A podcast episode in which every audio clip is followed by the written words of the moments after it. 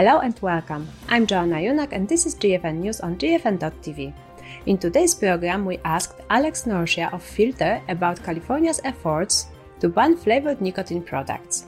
We will also hear what Martin Cullip, International Fellow at the Taxpayers Protection Alliance Consumer Center, thinks about the ban. First, let's hear what Alex has to say. Yeah, so while most of the mainstream attention in the US has been on the Food and Drug Administration and the very few vaping products that is legally authorized um, for sale, uh, many laws uh, on state and local levels are continuing to impede tobacco harm reduction. So this time around in our midterm elections, Proposition 31 is on the ballot in California. Um, this will ban the sale of most, uh, if not all, flavored nicotine products, with the exception of hookah and some premium cigars. Um, the proposition also includes oral products like snus. And according to the Associated Press, um, as of last night, Prop 31, as it's called, um, already passed. Um, though the final, much more official results will take longer, but it's basically at this point a lost cause. Lawmakers in California had already already uh, technically passed the ban in, in 2020, but um, legal challenges and efforts from THR advocates and the tobacco and vapor industries uh, brought it to basically a two year halt, and they left it up for the voters to decide. Um, in many ways, the opposition, meaning the advocates and the industry, simply bought themselves some time. And then, for anyone familiar with tobacco control in general, um, the person bankrolling the Yes campaign um, really shouldn't come as that much of a surprise. It's Michael Bloomberg. So by the middle of October, uh, he had spent 15.3 million of the 17.3 million raised by the Yes Committee, whereas the opposition, again, which is largely the tobacco industry and some advocates, um, had raised just uh, 2 million. Um, that distinction had been widely viewed as a again a lost cause, and as in the fact that the Yes campaign um, had far more money than the No campaign. That simply reflected that the No campaign really didn't think it had any legitimate chance of winning uh, in the end. Uh, California, California will be the, the fifth state in the country to have some version of a nicotine flavor ban. Uh, still, perhaps the most surprising element is that the legislation appears to preemptively ban all flavored vaping products, meaning that if the FDA were to one day authorize a, a flavored vaping product uh, through its pre-market tobacco product application process, um, that would still technically be illegal to sell in the state of California. Um, another thing is that the law also prohibits so-called flavored enhancers, which will prevent a person from buying, say, e-liquid with no nicotine in it and adding it to flavorless e-liquid or nicotine rather at home. Um, in other words, there are really there are no workarounds here.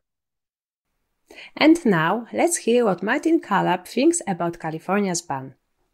Well, it's um, it's it's pretty naive thing to do, really, isn't it? They should have learned from um, a study in 2021, um, which found that when San Francisco had the same measure, um, they studied uh, a ban in San Francisco in 2018 they found that it led to an increase in, in young people smoking. So um, you'd think they'd look at the evidence and see that this isn't the, the right way to go about things. You know, I understand they may think that they're deterring youth from from vaping, but um, you know, youth don't generally uh, use vaping products because of the flavors. There are plenty of other reasons. Most often, it's because they get them from friends or or relatives. So it's not really a thing that drives them, and it's likely to lead to uh, more smoking among youth. Uh, uh, the um, uh, the Society of Research in Nicotine and, and Tobacco, um, 15 past presidents last year, um, criticised this approach and said that it may reduce youth interest in e-cigarettes, but it could also reduce adults' um, interest in in trying vaping to quit smoking. So it could have a perverse effect. Um, it's so sad that they've gone through this. But then when you look at the figures, the, the funding for for the for and against campaigns was incredibly skewed towards those in favour. I mean, there was sixty million dollars pumped into the campaign in favour of Proposition 31, which this was, and only two million against. And of the 60 million that was in favour of the proposal, 58 million of that came from Michael Bloomberg. So um, it, it's not really a, a good example of democracy in action, is it? You know, youth will experiment with with things, and they'll, they'll experiment with nicotine. And so, if you're telling them not to vape, then a fair proportion of them are going to smoke instead. And as we all know, smoking is far more harmful than than vaping. So they could have just shot themselves in the foot as far as public health amongst youth in California is concerned. Martin also commented on the re election vote that was lost by Iowa Attorney General Tom Miller.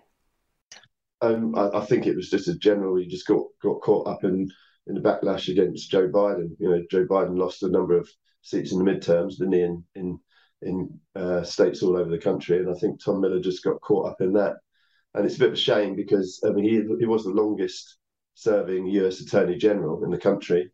And, uh, it led to Iowa, Iowa having quite quite high profile. And of course, he was very pro vaping as a as a means of smoking cessation. So we've lost a bit of a an ally. Um, but at the same time, now he's freed from the office. Uh, he may be able to speak out more more generally on vaping and could could end up hopefully leading some sort of organisation uh, to bring some common sense towards tobacco control in America and and speak up in favour of vaping on that score. I'm sure he won't stay silent. You know, if you've been in public life since 1994, I'm sure he's not going to just shut up now that he's not not been voted back in.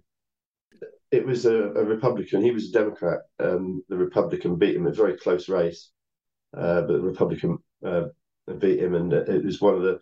It, he's a bit unlucky because a lot of the the um, candidates that, that Trump endorsed were lost lost their vote. They're, they're, talking about this being kind of the end of the Trump line, if you like. Uh, but unfortunately, Tom lost to one of these these Trump candidates. But it was very tight. Um, so, and he's he's seventy eight. Maybe he, doesn't want to run again. Maybe he's, he's had his time. But it'd be nice to sit to hear him uh, add his voice to harm reduction in the future in some way, if possible. That's all for today. Tune in next time here on GFN TV or on our new podcast. You can also find transcriptions of each episode on the GFN TV website. Thanks for watching or listening. See you next time.